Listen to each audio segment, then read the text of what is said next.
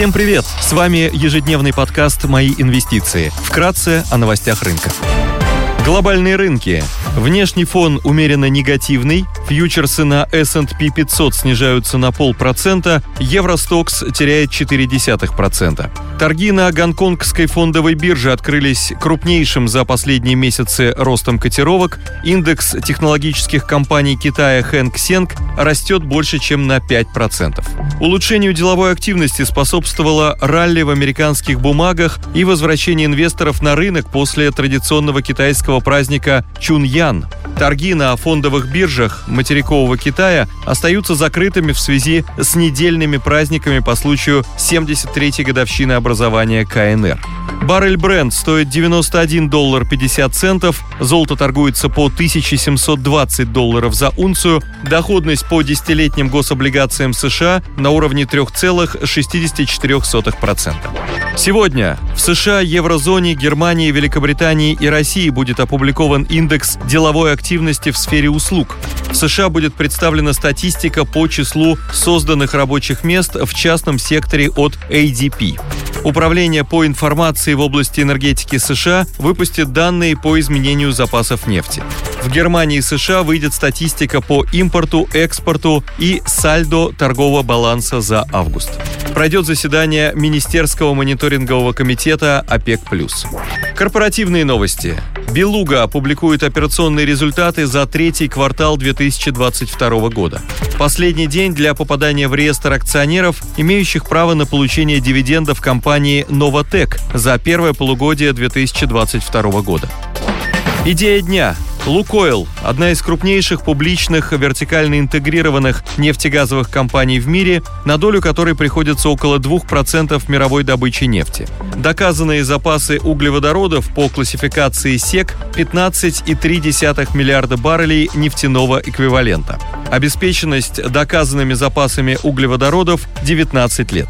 Лукойл генерирует один из самых сильных денежных потоков в отрасли ввиду высоких цен на нефть. Доходность по свободному денежному потоку 27%. При прогнозе цен на нефть марки Urals 80 долларов за баррель и снижении дисконта нефти Urals к Brent с 35-38 долларов до 20-25 долларов за баррель. Маржинальность также поддерживается благоприятной ценовой конъюнктурой в сегменте нефтепереработки. Несмотря на коррекцию в последнее время, цены на дизельное топливо и бензин остаются высокими. В августе 2022 года цены на дизельное топливо показали рост на 25% год к году, а на автомобильный бензин марки АИ-92 на 9%. В среднем за 2022 год цены на дизельное топливо и автомобильный бензин выросли на 63 и 42% год к году соответственно. Около 56-59% выручки за 2020-2021 годы приходится на сегмент нефтепереработки.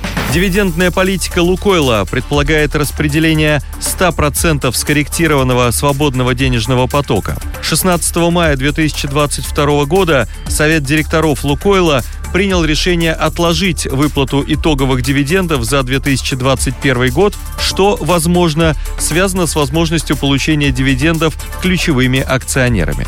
Расконвертация депозитарных расписок позволит решить этот вопрос. Ожидаем, что в октябре может быть рассмотрен вопрос финальных дивидендов за 2021 год и дивиденд за первое полугодие.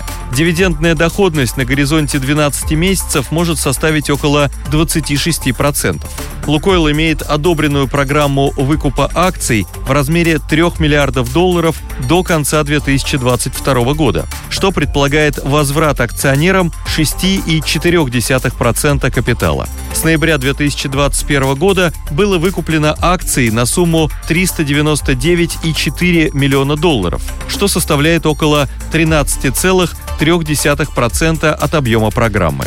Акции компании торгуются с мультипликатором IVI на EBITDA за 2022 год на уровне 1,9x по сравнению со средним значением 3,4x за последние три года. Спасибо, что слушали нас. До встречи в то же время завтра. Напоминаем, что все вышесказанное не является индивидуальной инвестиционной рекомендацией.